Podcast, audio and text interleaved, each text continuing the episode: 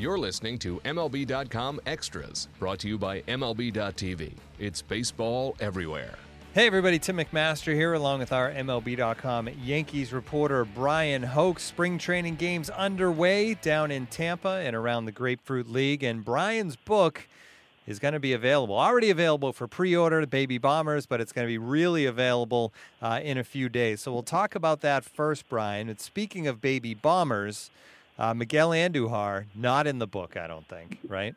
He, he is in the book, in he... the very back. Uh, came up last year, uh, made a really good first impression when he was with the team in Chicago. But no, uh, the bulk of the book was on Aaron Judge and Gary Sanchez and And the guys you saw a lot of in twenty seventeen. But, man, Andujar is having a heck of a spring here. He hit two homers here today. I, I'm in Clearwater. Um, he, that's getting, gives him four for, for the spring. And he is really uh, making a bid here. He's saying he's not going to go away quietly and let Brandon Drury be the opening day third baseman. Andujar really wants to hit his way to New York. And uh, got a long way to go, but he looks really good so far. Second edition of the book gets a full chapter of Miguel Andujar at this rate. If this continues, uh, we'll see. We will see. So a great start for him. Obviously, that's good to see. Um, you have a feature on the website about Sonny Gray and, and really his excitement to be a Yankee, but also the fact that last year was just obviously a wild run and getting traded at the deadline from a last-place team to a contender and, and moving across the country and just the – the happiness to be kind of settled now. It, it was interesting to hear, and, and he seems like he's in a really good place in pinstripes. He does. I, I think that that has to be tough for anybody, and, and I think a lot of us forget about the stuff that happens off the field with a player like that, but these are guys who have wives, they have children, I mean, there's families, they have a house. Uh, how do you pack everything up and just move your life three thousand miles away to a city you've never really lived in before, and you know, probably only played a couple games in New York uh, over the course of his career. Um, it, it was really a an adjustment for Sonny Gray, and he handled it pretty well, all things considered. You know, we were talking about going through his game log, and really you, you take out two starts in September for him, and the eleven during the regular season were pretty good. Nine out of the eleven were, and he pitched okay in the postseason. His first start he would have liked to have done better, but the second time out against the Astros, I, I think he... He was pretty satisfied with that, would have liked to go a little deeper. But I think uh, having a full spring training to get to know his teammates and get to know what's going on with the team, I mean, he's never had a Florida spring training before uh, because the Athletics were always out in Arizona. So a lot of different adjustments happening for Sonny Gray, but I think that going north with the team, um, knowing a little bit about what New York is all about, uh, really getting used to that, I think that's going to really help him for, for twenty eighteen and beyond. Miguel Andujar has four home runs, as we've said. Uh, uh, Giancarlo Stanton, Aaron Judge, zero home runs so far.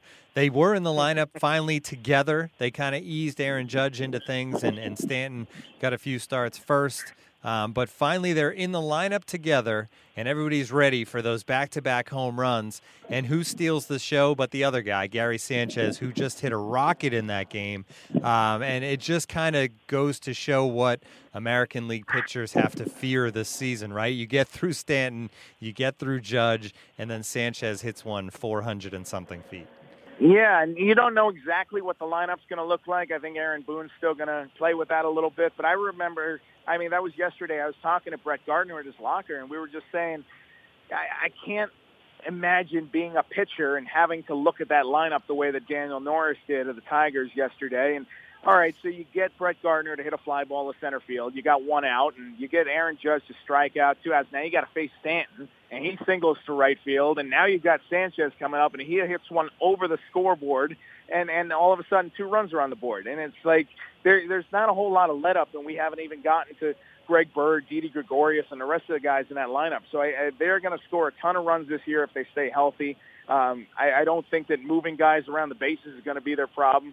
Uh, the question, I think, is how much are they going to pitch? How well are they going to pitch? But as far as hitting the ball hard and, and knocking it over the wall, I, I really do believe the Yankees are going to do a ton of that this year, and it should be fun to watch. Another guy that was doing a little bit of that this week is not going to be in a Yankees uniform for much longer, but that is Russell Wilson, of course, the quarterback, the Super Bowl champion quarterback for the Seahawks. But the Yankees making the trade for him, bringing him into spring training for a couple of days. He actually looked pretty good in the infield, taking some grounders, and he hit some bombs out of the cage without a lot of warm-up either. Um, he looked pretty comfortable as a Yankee, and it sounded like he's always kind of, I mean, he's obviously drafted by other teams, but but he always wanted to put on those pinstripes, so it was a dream come true. Yeah, I mean, he has been the happiest guy in camp, and I think the Yankees are, are very pleased that they rolled the dice and brought him in. I think he's been a positive influence on their players, and I've seen just kind of a, a few snapshots of him, kind of, you know, kind of sidling up to players, and you know, the Yankees are excited to have a guy of his caliber here, too, to bounce things off and find out how it's done in the N F L and what's that like and how can they apply that to their game. But, you know, I, I was coming through the clubhouse the other day, and I saw Russell Wilson, Greg Bird, and, and Brett Gardner all just kind of huddled in a corner talking about something. And uh, you, you kind of want to walk into that conversation and just find out what's, what's going on over there and eavesdrop on it. Obviously, I didn't, but uh, you're curious to know what these guys are doing because they're – they're obviously at the top or near the top of their professions, and what lessons can they share? And so uh, Wilson's a pure athlete. I, I've been very impressed with how pure his stroke looks, and I know he's just hitting fifty miles an hour B P down the middle, but he's crushing it. I mean, this is a guy who obviously did it at a pretty high level. Uh, there's a reason that the Colorado Rockies drafted him, and he made it in their minor league system. I think the curveball turned out to be his problem, and you're not seeing a whole lot of those uh, being snapped off in B P, but Um, this is the guy, he, he's got nice soft hands at second base. And obviously, there's an athlete there. And, you know, who knows? Maybe after his N F L days are done, maybe he wants to give it a whirl and, and come back to baseball. I think that uh, I, I was here when Billy Crystal got in at bat, and that was in two thousand eight. And I can tell you Russell Wilson is a heck of a better athlete than sixty-year-old Billy Crystal was. uh, I would say so. Uh, before we get to the book, one other thing. Brian Cashman said this week that in his mind they're not going to pursue any of the other free agent starters. Is that definite, or is there still kind of a, you know what, those guys are still out there and maybe the numbers continue to drop a little bit? Where, where do they really stand with that? You never say never, especially with this team. I think that uh, any any team that can go out and trade for Giancarlo Stanton can go out and grab one of these starting pitchers that are still out there. So I think uh, that remains in play, and I, I think it's a malleable situation for them, especially if, look, you're going to have starting pitcher injuries. And, you know, very few teams are going to get through a season with ten starting pitchers, let alone five. So um, if they have an opportunity to add to their depth, I could definitely see them doing that. The question has just been, how can they fit it in and still stay under the tax threshold, which Hal Steinbrenner is adamant that he wants to do? And so I think if the numbers add up and they can get one of these guys on a one-year pillow contract, something that works to the Yankees' advantage, um, I, I think they're going to do it. So I, I wouldn't rule anything out at this point, but Cashman said this week, nothing's hot, nothing is imminent. So uh, we'll stay tuned, I guess. But uh, it wouldn't surprise me at all if the Yankees grab one of those guys. Okay, Baby Bombers is the book. March sixth, I think, is the official release date. Is that right? You are correct. Yeah, March sixth is coming out. Should be uh, available in stores, online, anywhere you buy books, all that. How exciting is this for you? It's it's very exciting for me. I, I think that, obviously, uh, Tim, you're familiar with my work. Uh, hopefully a lot of listeners are. Um, I've done a lot of writing online. It's a completely different animal to, to take on a book and, and you sit there and, if you think about most of my stories are five hundred to seven hundred words, and then you sit down and think, all right, how am I going to write a one hundred thousand word book?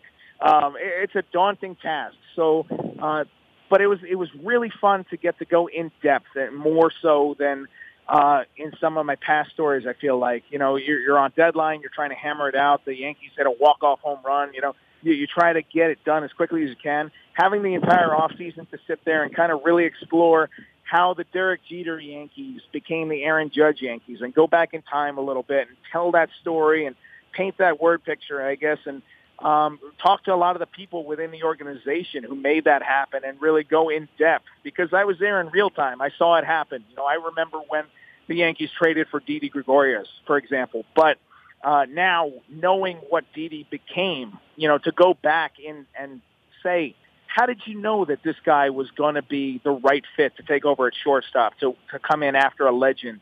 Uh, how did you know that Aaron Judge was going to transition into what he became and, and the luck that it took? You know, how did you know seeing Gary Sanchez and Luis Severino down in the Dominican Republic? How did you project what he what they were going to become together? Greg Bird, same idea in high school. And, and I was able to do that with all the scouts and the decision makers, the executives in the front office. They were all very generous with their time. I, and it was it was really cool to kind of go deeper into all of their backstories and, and tell the story of how the Yankees were able to really rebuild on the fly, and it was almost like nobody noticed. Um, I, I know that they, they missed the playoffs a few years, but this transition back into a, a powerhouse happened a whole lot faster than anybody could have anticipated, and it didn't happen by accident. So that's really the story that uh, I was able to tell in that book, and hopefully uh, the readers really enjoy it, and they uh, it really uh, everybody comes away with a few nuggets that maybe you didn't know already. So obviously the background of how these guys came to be Yankees with the information from the scouts and, and front office, that's all tremendous stuff. But a big part of this, right, is is actually twenty seventeen. These guys became stars. How does the, what's the breakdown in the book as, as far as the building of it and, and then it happening last year? Well, I'm glad you said that because it's obviously a huge part of the book. And twenty seventeen was such a special season. You know, we, we go back and, you know, people probably forget this, but the Yankees weren't thought to do a whole lot last year. It was it was going to be a rebuilding season. Some people were even saying they were going to be under five hundred, and we explore all of that. And Aaron Judge having to come in in spring training and win a job. Gary Sanchez, there were some questions about could he repeat what he did at the end of twenty sixteen, which was phenomenal and historic. Luis Severino working out with Pedro Martinez in Dominican and proving to people that, no, he shouldn't be a reliever. He's going to be a starter. And not only that, he's going to be the Yankees' best starter.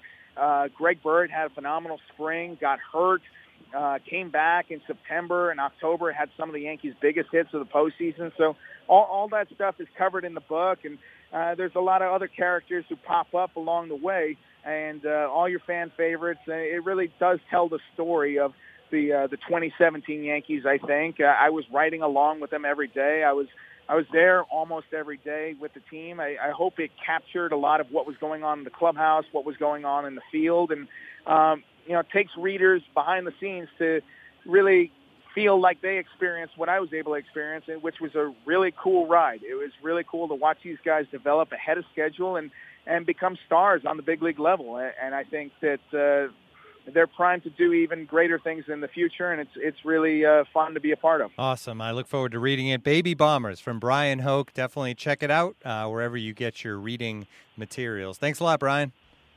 You got it, Tim. Thank you. This has been M L B dot com Extras, our Yankees edition. For Bryan Hoch, I'm Tim McMaster. Tune in again next time.